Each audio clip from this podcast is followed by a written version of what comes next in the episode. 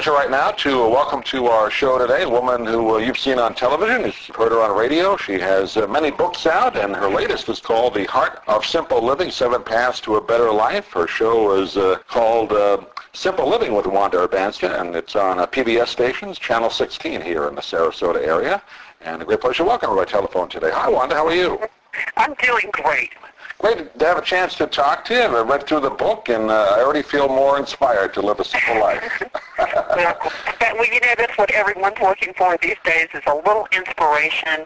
We've had so much bad economic news. But, you know, there is a silver lining. Um, I think that our nation was really on an over-consumptive binge, and we've one of the good things that the downturn has provided us with is a correction.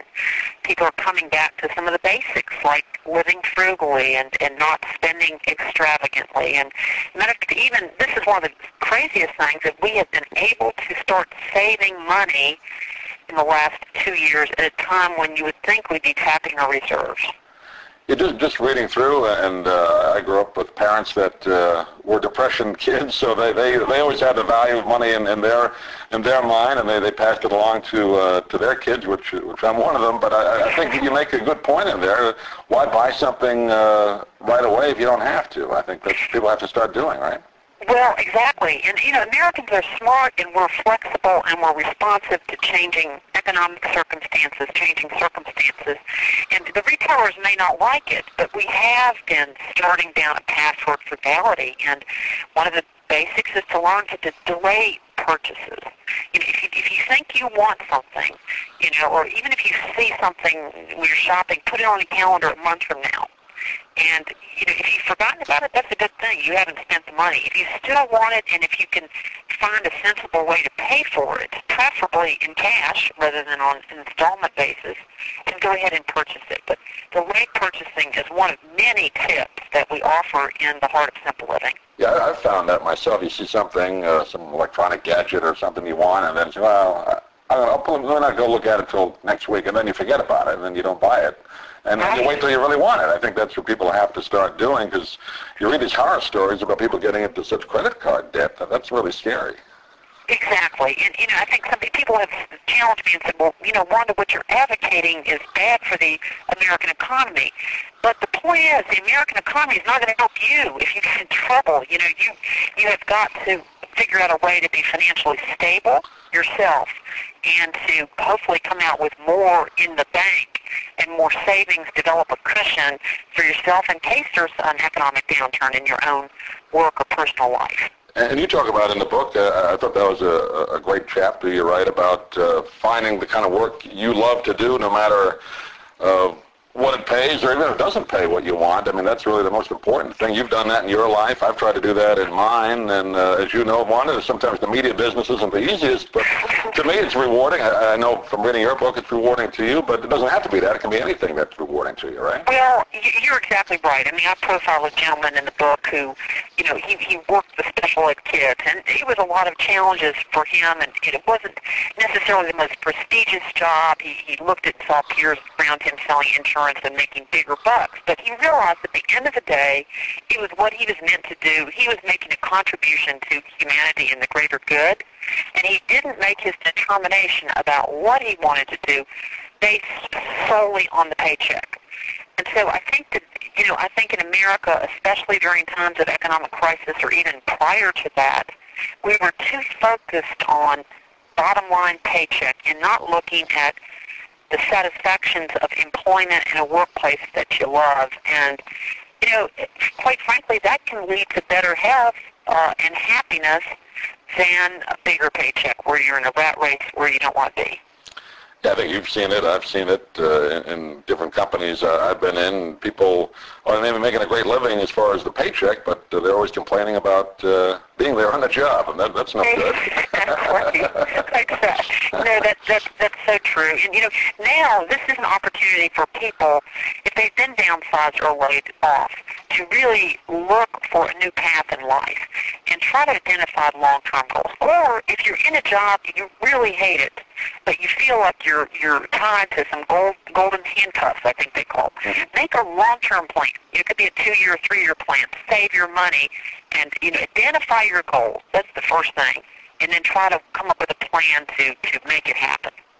You also have chapters in the book uh, for people out uh, looking to, to buy a home and, and how to keep your uh, home uh, uh, simple as far as uh, in the kitchen and, and, and designing it and decorating and all that. I, I think that's important now. People are kind of going back to maybe some of the basics now, aren't they, in their homes? Well, exactly. Housing and homemaking, kitchen and garden, each of those represent a different path on my seven paths to the heart of simple living. In terms of housing, we're again seeing some really positive trends in my view. Now, there haven't been a lot of new house starts during our recent downturn in the, the Great Recession, but what, which ones, those that have been built are smaller.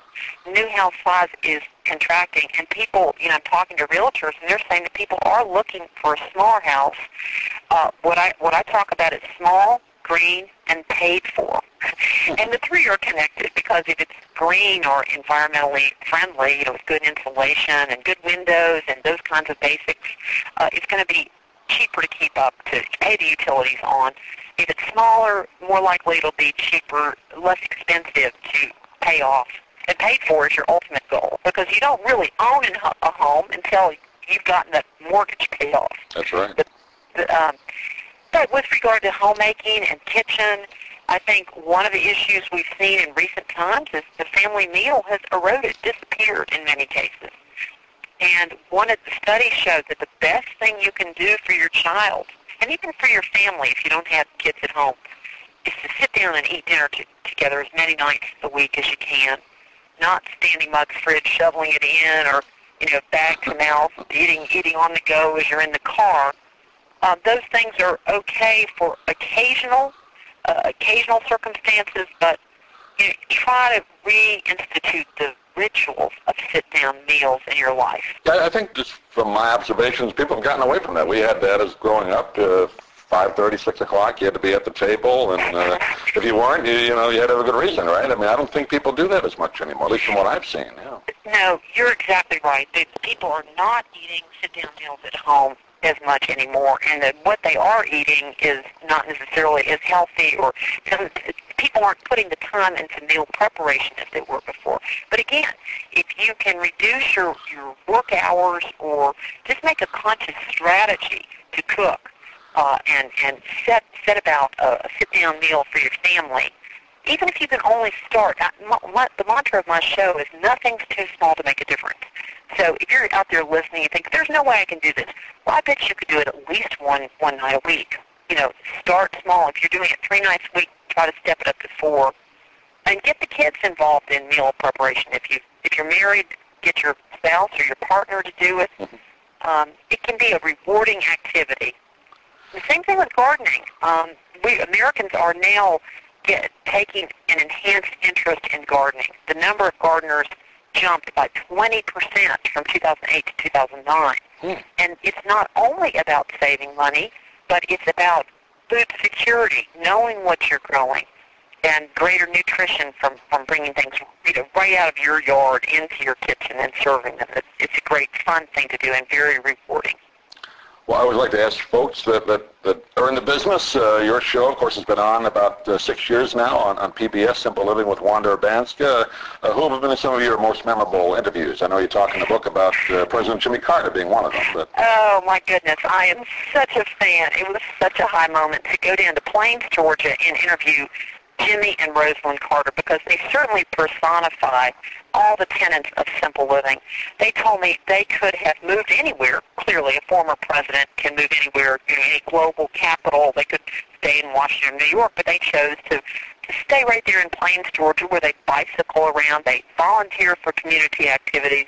One of the things they did, and we shot there, was they helped to restore a bed and breakfast. He did some carpentry work, and Rosalynn do the decorations. They're just down-to-earth people, and I, I just view them as, as great inspirations. Well, hope you can come down here one of these days uh, to our area, Wanda. I'd love to meet you in person and have you back on, but thanks for being with us today.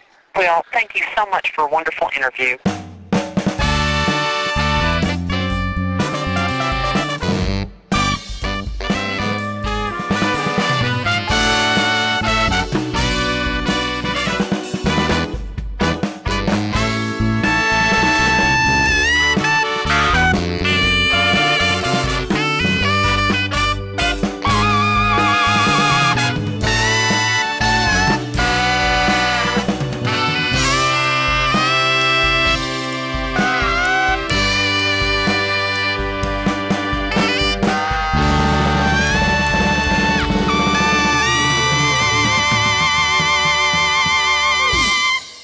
Stan Brock.